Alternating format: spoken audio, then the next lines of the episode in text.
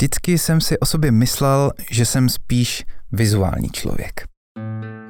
Ne, že bych snad dokázal něco nakreslit. Neudělám rovnou čáru.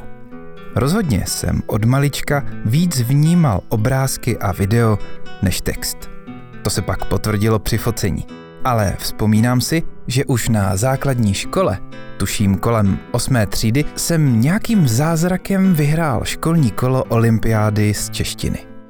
Přišlo mi to trochu zvláštní, protože se to moc neslučovalo s mou dyslexí, dysgrafií a obvyklou známkou. Na svědomí to měla povídka. Už ji bohužel nemám, jen si pamatuju, že to bylo poprvé, co jsem zažil něco, co jsem se o 15 let později naučil rozeznávat jako flow.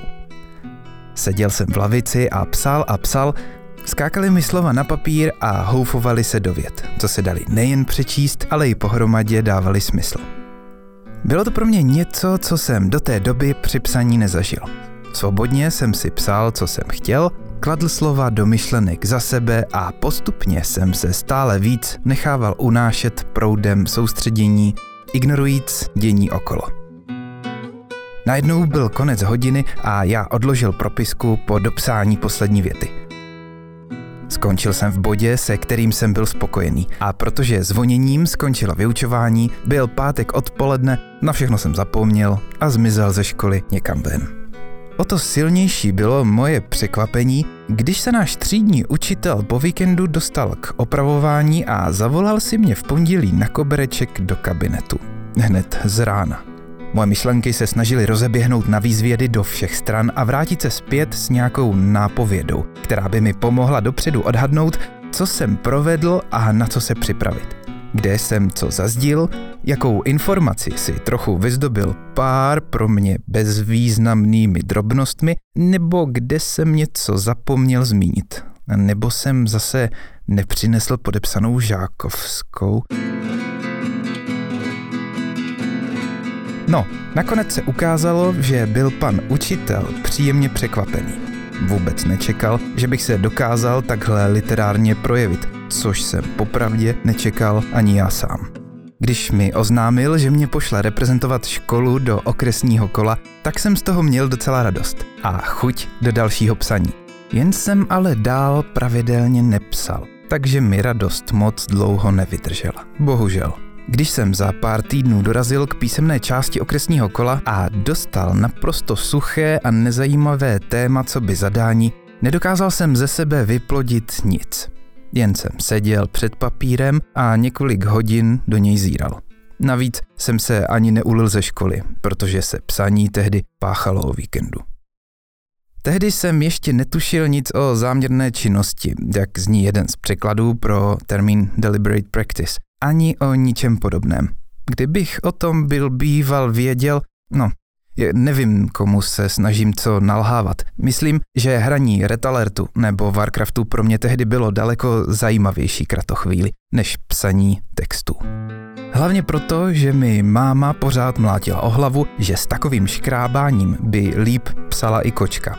Na druhou stranu, proč psát na počítači, když se na něm dá dělat spousta zajímavějších věcí? Musím jí dát za pravdu.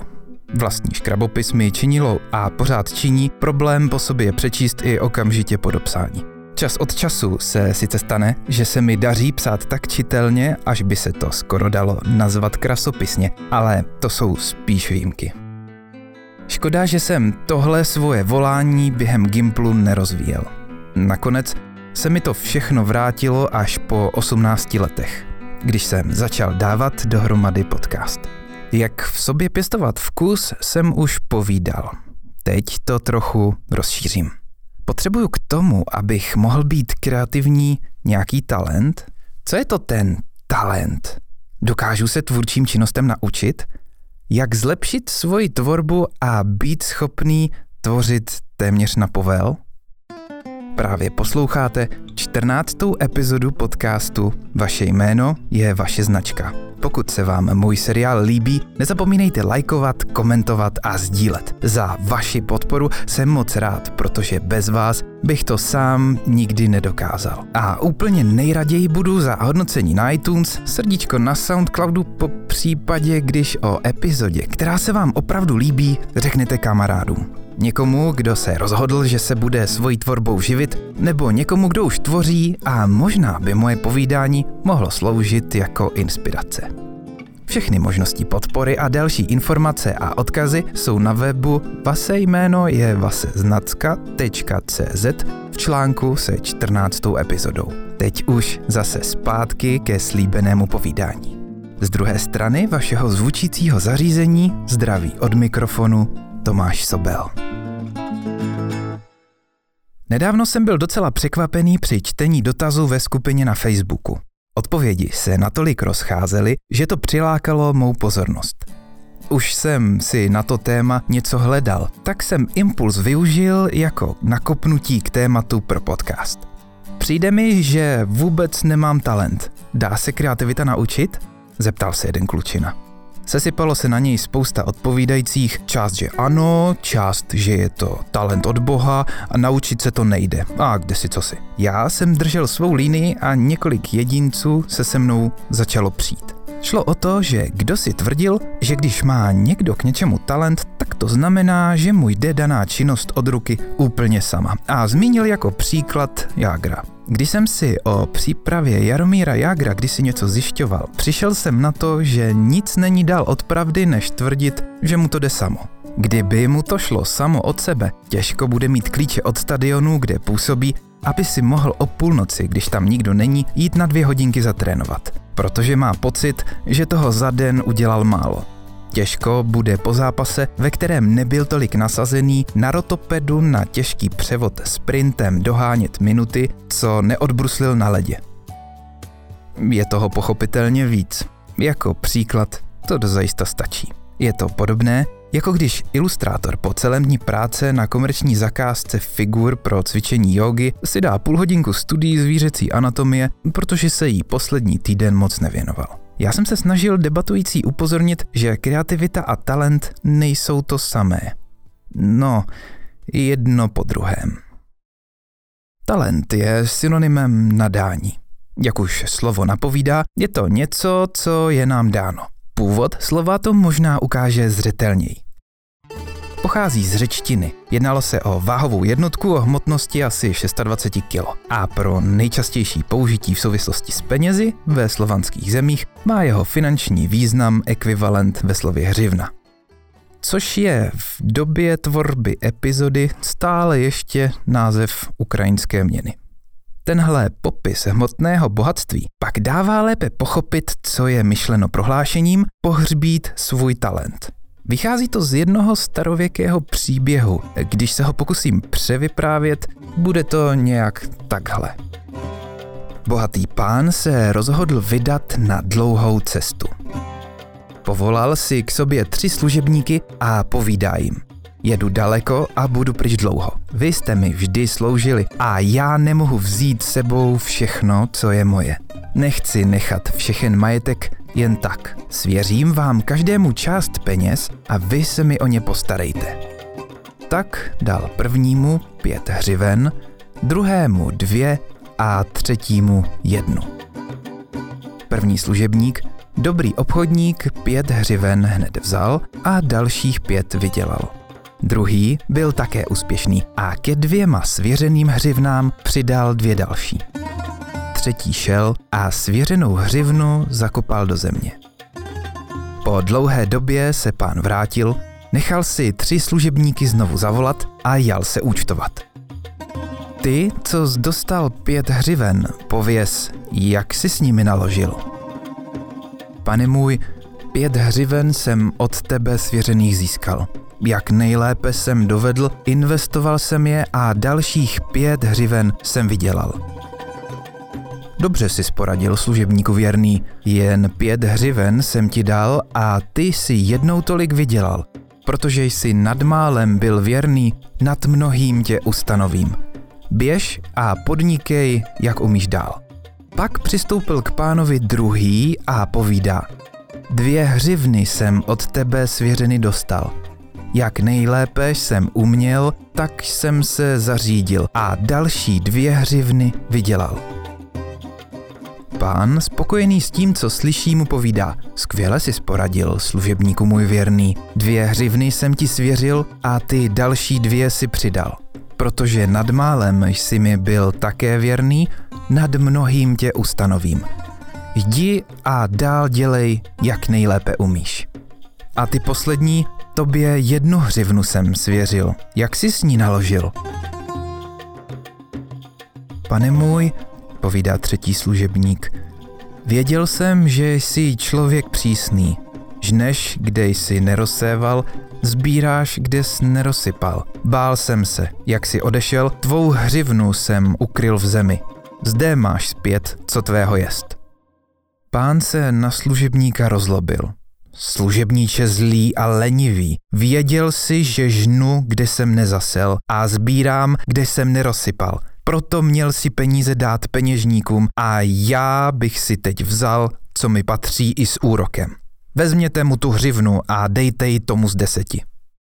A služebníka nechal vyhnat pryč.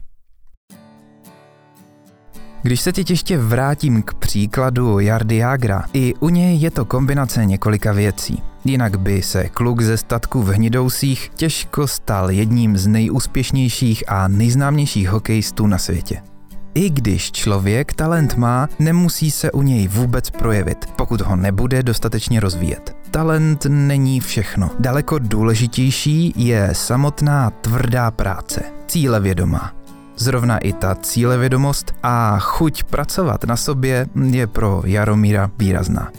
Když zůstanu ještě u příkladu se sportovci, Ivan Lendl se prý kdesi v nějakém rozhovoru nechal slyšet, že tvrdá práce přebije talent v běhu na dlouhou trať. To se mi jako zhrnutí moc líbí. I když s tou tvrdou prací to bude trochu složitější, ale o tom ještě jindy.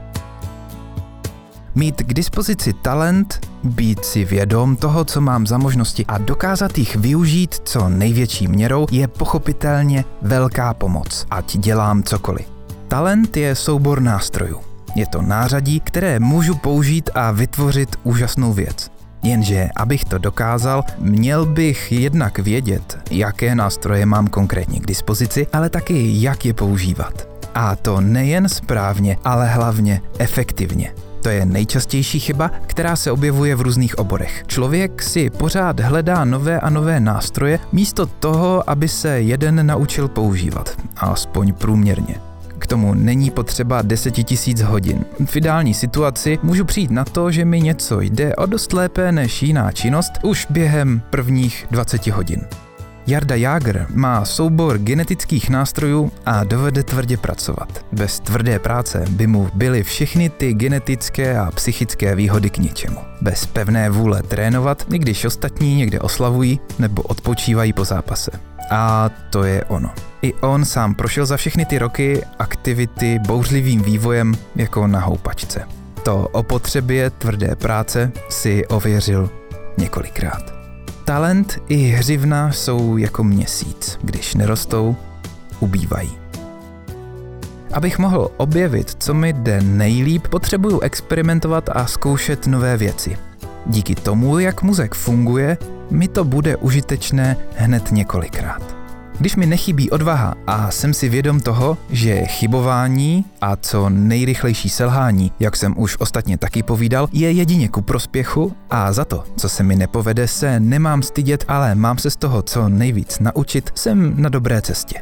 Být zvídavý, každý den se naučit něco nového, experimentovat s novými nástroji, zkoumat svět kolem sebe a zajímat se i o věci, které nepatří do mého oboru. To všechno jsou suroviny, které pak můžu kreativně využít.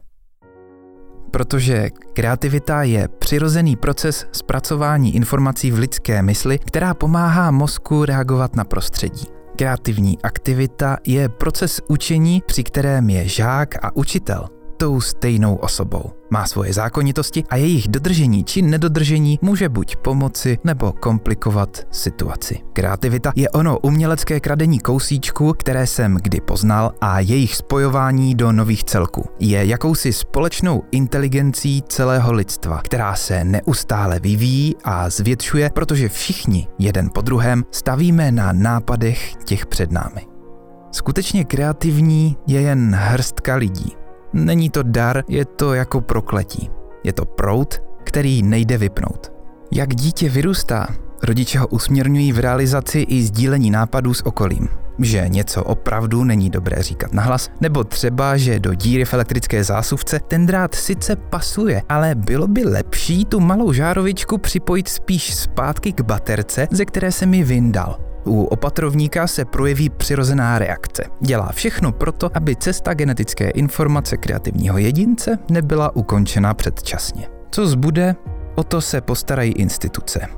V době nástupu do prvního zaměstnání člověk umí sám cenzurovat většinu svých nápadů a kreativních myšlenek se už preventivně tolik nedostavuje. Myslíš, že ty nebo já jsme opravdu kreativní?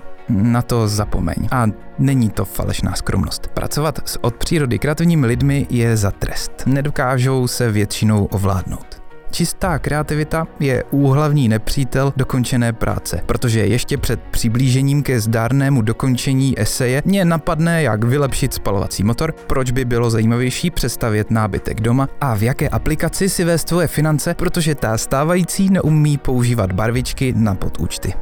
Na kreativitu se musí takticky. Tam někde v nás zůstal malinkatý neuhašený plamínek, který i přes snahu našich pečovatelů trochu skomírá a teď je na čase, aby se mi podařilo ho v sobě rozmíchat, protože dnes večer mám mít odezdané logo a pořád nemám ani koncept. Jen to má drobnou vadu. Cesta za efektivně fungujícím kreativním myšlením nejde uspěchat. Pokud vážně potřebuju mít večer hotové logo, tenhle návod ti kouzelný prsten nenabídne.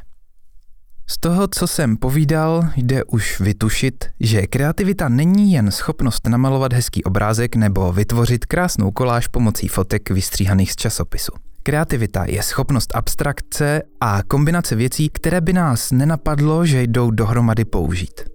Kreativita je schopnost nacházet řešení problému. Z toho vyplývá, že taková kreativita není super nástrojem jen pro tvůrčí profese, no ale v podstatě pro kohokoliv. A že to kreativní v jejím názvu je trochu matoucí. Abych dokázal být nejkreativnější, potřeboval jsem přijít na to, jak celý ten myšlenkový proces v pozadí funguje, protože to pozadí, nebo lépe řečeno podvědomí, hraje vele důležitou roli. Mohlo by se zdát, že kreativní začne být mozek ve chvíli, kdy je zahnaný do kouta a nemá jinou možnost, jak řešit situaci. Ve skutečnosti je to většinou přesně naopak. Jakékoliv přemýšlení je činnost energeticky náročná. Mozek se jí snaží bránit jak může. Hezky to bylo vidět na jedné studii orangutanu. Ve chvíli, kdy jim došla potrava, se přepnuli do úsporného režimu.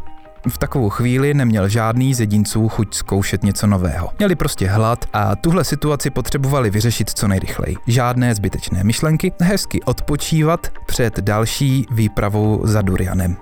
Během staletí se lidem podařilo přijít na to, že kreativní proces má pět fází. Pokud mě něco ruší a nedokážu je všechny postupně projít, nemám dost energie, snažím se jednu z nich přeskočit, jsem v komplikované životní situaci nebo mě trápí něco, co vyžaduje neodkladné řešení, mozek se nedostane do správného stavu a kreativní proces nejde nastartovat. A naprosto stačí, že nějaká negativní myšlenka běhá kdesi v chodbách podvědomí. Ozvěna jejich kroků mi neustále narušuje soustředění. Dlouho jsem si myslel, že pro vytvoření nějakého velkého díla potřebuju čekat tak dlouho, dokud mě z hůry neosvítí. Že k tomu, abych byl skutečně kreativní, musím mít talent. Že kreativita a technické vzdělání nejdou dohromady. Nebo že snad dokonce kreativita a věda nemohou existovat ruku v ruce. Že někdo je nadaný na matematiku a někdo zase na kreslení. Ono to ve skutečnosti je právě naopak. Kreativní je obojí. Nejlépe to můžu přiblížit, když si představím, že kreativita, podobně jako sval, potřebuje trénink. Ve skutečnosti je to teda způsob myšlení, čili se jedná o dovednost, něco, co se dá naučit. Když zůstanu u přirovnání ke svalu, stejně jako atlet musí každý den trénovat svoje schopnosti a fyzickou schránku, aby byl rychlejší, silnější, přesnější. Úplně stejně potřebuju jako tvořící člověk každý den trénovat svoje schopnosti. Je jedno, jestli je mým nástrojem hlas, klávesnice, štětce nebo rovnice popisující chování světa. Být kreativní znamená mít natolik vytrénovanou mysl, že je schopná rozeznávat vzory a spojovat části různých nápadů do nových. Kreativita je o redukci až na ty nejzákladnější části. Kreativita je o hledání kombinací. Kreativita je o míchání na první pohled nesouvisejících věcí z různých oborů. Kreativita je o experimentování. Kreativita je o potlačení zábran a naučených vzorů, že tohle se takhle nedělá. Proto často zajímavých úspěchů v různých oborech dosahují narušitelé zvenčí, kteří nemají stereotypní zkušenost, že něco v daném oboru nejde. I když ten kreativní proces vypadá v každém oboru trochu jinak, a i já jsem si ho pro svoje potřeby upravil tak, aby mi seděl do stylu práce, jak jsem zjistil a několikrát si potvrdil, pět jeho základních částí je ve své podstatě stále stejných a porozumění jejich vztahu mi pomohlo být daleko efektivnější než tehdy při psaní povídky na základce. Z náhodných výbuchů se stala cílevědomá činnost, která postupně přináší víc a víc ovoce. Ostatně jinak bych nedokázal dát dohromady ani tenhle podcast. Celý ten kreativní proces byl popsán na různých místech. Na webu Vaše jméno je vaše značka najdete u epizody odkaz na několik těch popisů. Já se teď zaměřím na popsání toho základu. První z pěti fází kreativního procesu je sběr informací, stavebních prvků, které pak budu kombinovat. Podobně jako když detektiv na začátku vyšetřování případu začne zhromažďovat výpovědi svědků. Sbírá všechny důkazy z místa činu, i ty, které zdánlivě na první pohled nemusí souviset. Můžou se hodit, nebo jako když si programátor vybírá framework pro další projekt. Jako kreativní profesionál, který chce a potřebuje být kreativní dlouhodobě, jsem brzy přišel na to, že tahle fáze se skládá ze dvou polovin. Tou první polovinou je sběr informací, která bezprostředně souvisí s aktuálním úkolem. Když se připravuju na psaní epizody podcastu, v téhle fázi sbírám všechny články, videa a jiné podcasty, které na dané téma najdu. Čas od času narazím i na něco, co hned nepotřebuju, ale přijde mi to zajímavé to je ta druhá polovina. Někdy na takové věci narazím, i když nejsem v první kreativní fázi konkrétního projektu. Ale daná informace mě zajímá a chci si ji schovat, kdyby se někdy hodila. Sběr informací je celoživotní činnost a proto jsem pár minut zpět povídal o tom, že se snažím každý den naučit něco nového, co jsem ještě nikdy neskoušel. Ono to není jen o hledání informací, ale i zkoušení postupů, technik a nástrojů. Je to takové zakládání novinových výstřižků, celoživotní práce na sběru zajímavých myšlenek a nápadů, které by se někdy mohly hodit. Podobně jako když nevyhazuju zbytky materiálu, rozbité věci, šroubky nebo látku. Co kdyby se to někdy hodilo? A čas od času se stane, že můžu rozebrat starou rozbitou hračku, vyndat z ní motorek a ten použít při experimentální stavbě gramofonu první fázi kreativního procesu mám oči do kořán, mysl otevřenou a koukám úplně všude. Nenechávám se svést do podrobného zkoumání. Na to pozor, protože se často mývám tendenci zaseknout a přeskočit do fáze druhé. Tím bych se ale ochudil o spoustu materiálu. První fáze kreativního procesu je takové připichování fotek a papíru na nástěnku s případem. Bez kontextu.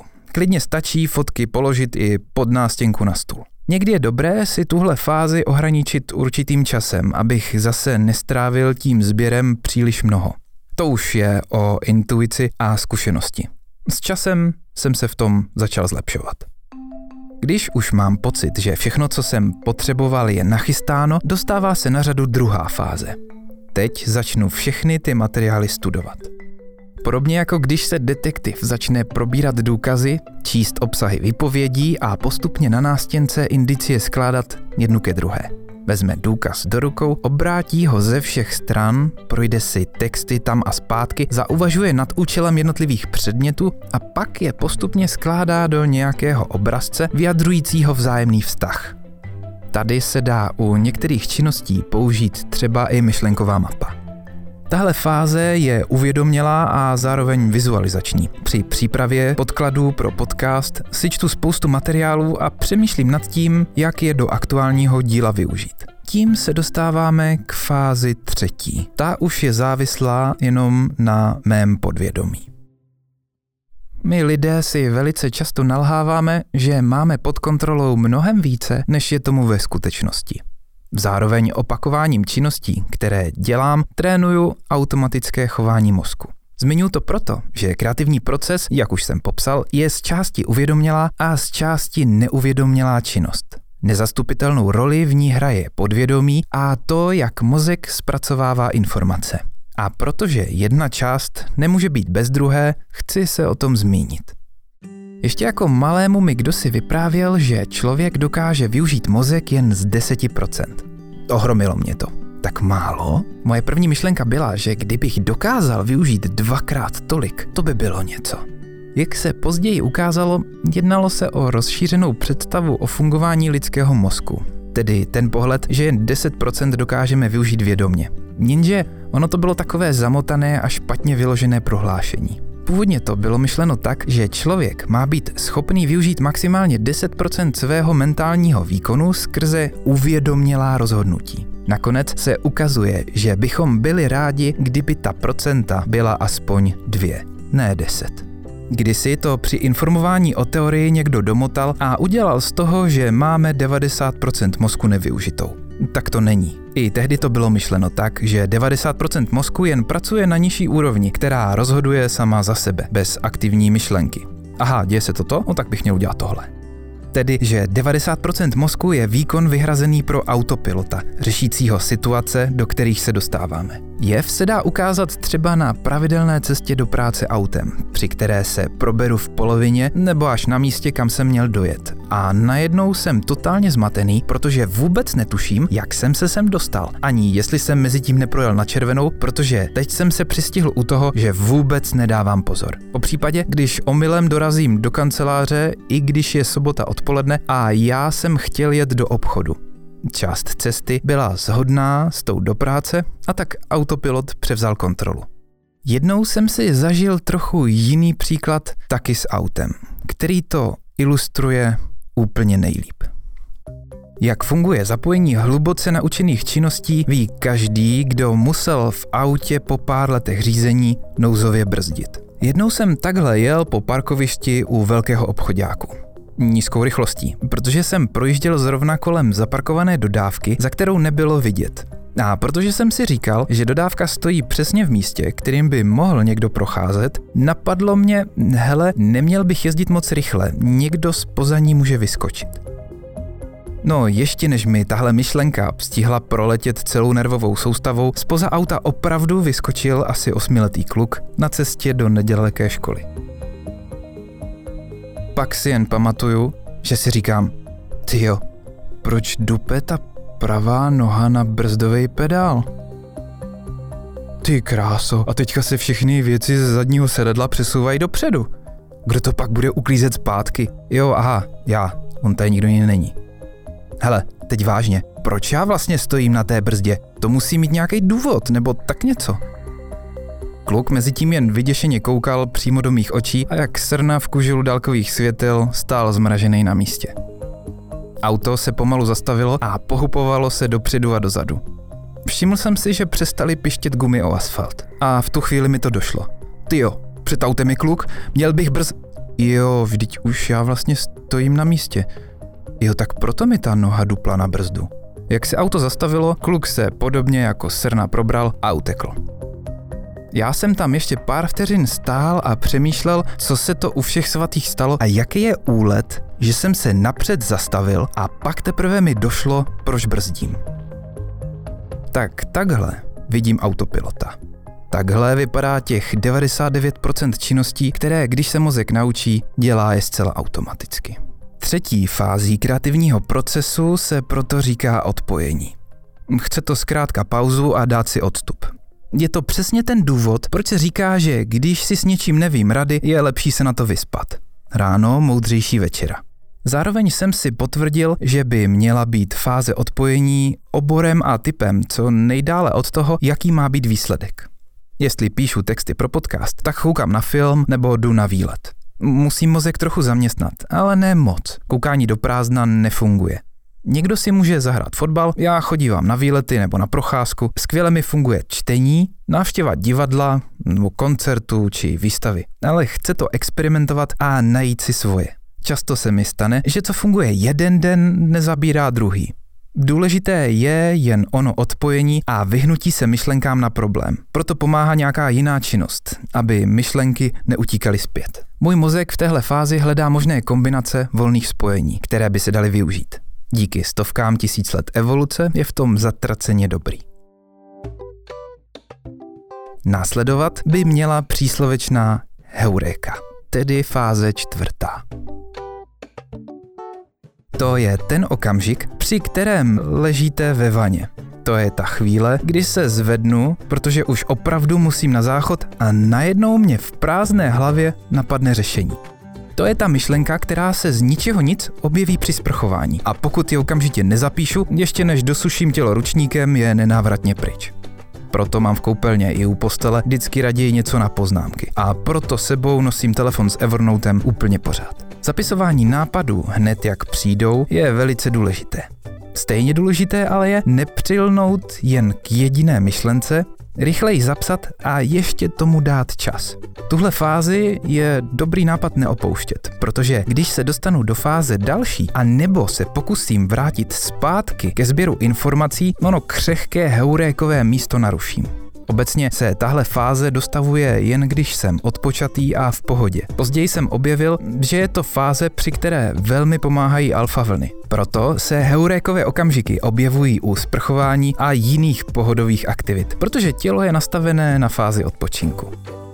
Nejraději se tomu osobně věnuju těsně po probuzení. To mývá ty nejlepší výsledky ještě v posteli, když se snažím sám sebe přesvědčit, že bych si ještě mohl dát pár minut spánku, začnu si představovat řešení, rozebírám jednotlivé díly či plán toho, čemu se věnuju.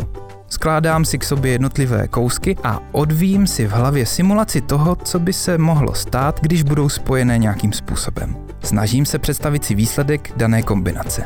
Jak bude působit takový řešení na okolí? A co bude působit na něj?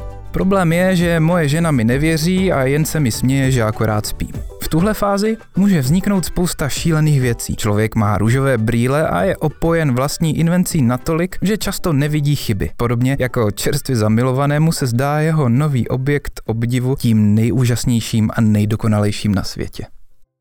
A pak přijde vystřízlivění. Fáze pátá. Odložím růžové brýle a najednou už to tak kouzelně nevypadá. Ty drobnosti, které jsem předtím přehlížel, jsou najednou zranitelnější. Čím víc se snažím problém rozebrat, tím víc řešení kulhá. Tohle je fáze leštění a pilování, vyhlazování, hledání drobností a opakované vylepšování. Teď už můžu nápad prezentovat v rozpracované podobě a protože mám v hlavě pořád celý projekt, kritika zvenčí mi dokáže pomoci s hledáním chyb, které sám, třeba i kvůli Creative Plato, nevidím. Tohle je přesně to místo, ve kterém se spousta skvělých nápadů promění v průměrné. Už vím, že se nesmím k nápadu upínat a trvat na jednom jediném zpracování. John Cleese, člen Monty Pythonu, o tom v přednášce o kreativitě poznamenal, že jistý kolega je mnohem kreativnější než on. Má více nápadů, ale nemá dostatečnou trpělivost, aby ty nápady proměnil z průměrných ve skvělé. Trpělivost. Ta je v páté fázi důležitá. Nespokojit se hned s prvním zdařilým výsledkem a zkoumat, jak by to šlo udělat líp. Třeba to klidně všechno od začátku přepsat. A nebo třeba i přepsat všechno z hlavy. V programování existuje podobný přístup, kterému se říká refaktorování. V epizodě o chybách jsem povídal, jak jsem postupně několikrát předělával ten stejný 3D model z hlavy, protože jsem ho pokaždé ztratil. Je to proto, že mozek i poté, co já si myslím, že jsem na daném problému svoje práce skončil, on si pořád v podvědomí hledá lepší cesty dál. Proto neodevzdávám práci zbytečně před termínem, ale čekám až na poslední chvíli. Víc času pomáhá nápadům uzrát. V tuhle chvíli detektiv představí svou práci kolegům. Společně najdou všechny trhliny a vystaví případ. Kriminál pachatele nemine. Tedy pokud se neukáže, že je to trochu jinak. A pak je potřeba se vrátit a zkusit to znovu. Kdysi jsem si všiml okolností, které mě k přemýšlení nad kreativitou přivedly. Někdy jsem dokázal sypat nápady jeden za druhým a jindy jsem měl pocit, že mám v hlavě jen ozvěnu.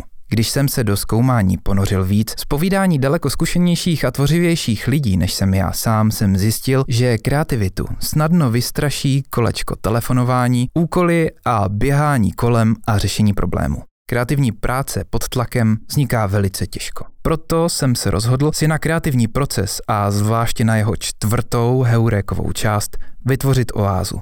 Je to totiž hodně podobné, jako když si děti hrají. V takové fázi potřebuji hledat kombinace, které nemusí být na první pohled zřejmé, nemusí dávat smysl.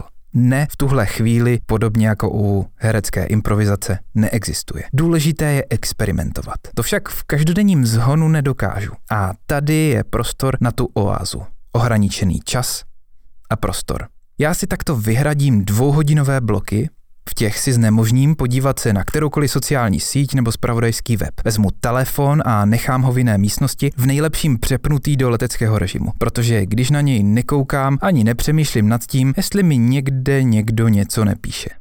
A i počítač, pokud na něm píšu, nechám bez připojení k síti. Zavřu se někam bez lidí, nebo aspoň bez lidí, kteří mě znají. V téhle fázi se dají objevovat třeba nové kavárny, protože nové prostředí pomáhá mozek stimulovat. Kdybych se měl dnes znovu účastnit olympiády v češtině, už bych věděl, že spoléhat se na náhlé osvícení bez předchozí přípravy je velká loterie. Věděl bych, že se musím zlepšit v celém tom procesu vymýšlení a inspirace. Věděl bych, že to chce mít otevřenou mysl a koukat kolem sebe. Zkoušet ty nejšílenější kombinace a ona některá z nich zapadne na to správné místo. Chodil bych víc na výstavy a do divadla, do kina a zkoumal práci jiných tvůrčích lidí ze všech oborů, které se mi dostanou pod ruku.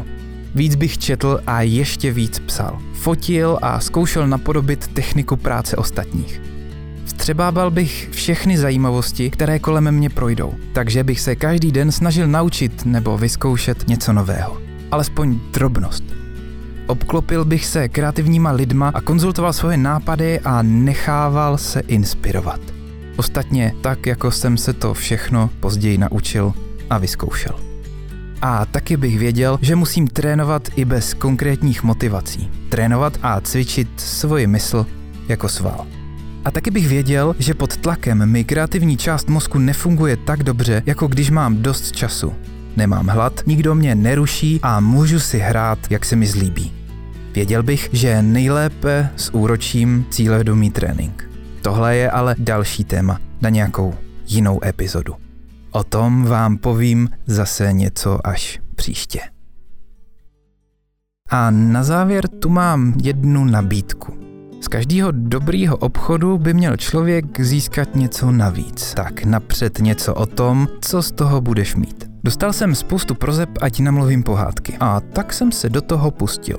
Ke každé epizodě je nově jedna namluvená. Taky se mi sešlo nemálo žádostí o textový přepis. Inu i tuhle možnost jsem zpřístupnil. Ale je to jen pro opravdový fanoušky tak říkajíc pro sedm lidí z deseti tisíc. To je totiž počet lidí, kteří jsou ochotní tvorbu podcastu podpořit finančně. Nebuď jako všichni ostatní, staň se jedním ze sedmi. A taky pracuju v průběhu času na spoustě různých experimentů. A pokud chceš dvě nálepky, tak je dostaneš jako přídavek členství v klubu vyvolených mecenášů. K tomu pohled do zákulisí tvorby. Vyprodukovat podcast, jako je tenhle, trvá desítky hodin. Některé díly stovky. Dělám to rád, protože mě to baví. Ale občas se stane, že se nemůžu věnovat psaní, protože musím dělat nějakou práci, za kterou dostanu zaplaceno. Pokud nechci podcast lajkovat, sdílet, napsat recenzi, tak můžu ocenit autora posláním nějaké té almužny na kafe a že se jich při psaní pěkných pár vypije. A taky na hudbu, kterou používám do podkresu. A lepší nahrávací místo, ať nemusím stan po každé 40 minut skládat dohromady. To už je pro dnešek úplně všechno. Slyšeli jste 14. epizodu ze série Vaše jméno je vaše značka. Všechny zmíněné produkty, služby, odkazy a další rozšiřující materiály, kterých pro tuhle epizodu byla pěkná kopa, najdete na webu vasejménojevaseznacka.cz. Pokud se vám moje práce líbí, budu moc rád, když ji nazdílíte kamarádům. Napíšete recenzi na iTunes, budete odebírat SoundCloud a dáte oblíbeným epizodám srdíčko. Nebo když přepošlete e-mail s informací o nové epizodě těm, kteří by ji mohli ocenit. Pokud máš zajímavou příhodu, neboj se mi ozvat. Třeba mě to inspiruje k některé z dalších epizod. To už je pro dnešek opravdu všechno. Dejte mi vědět. A tak zase příště.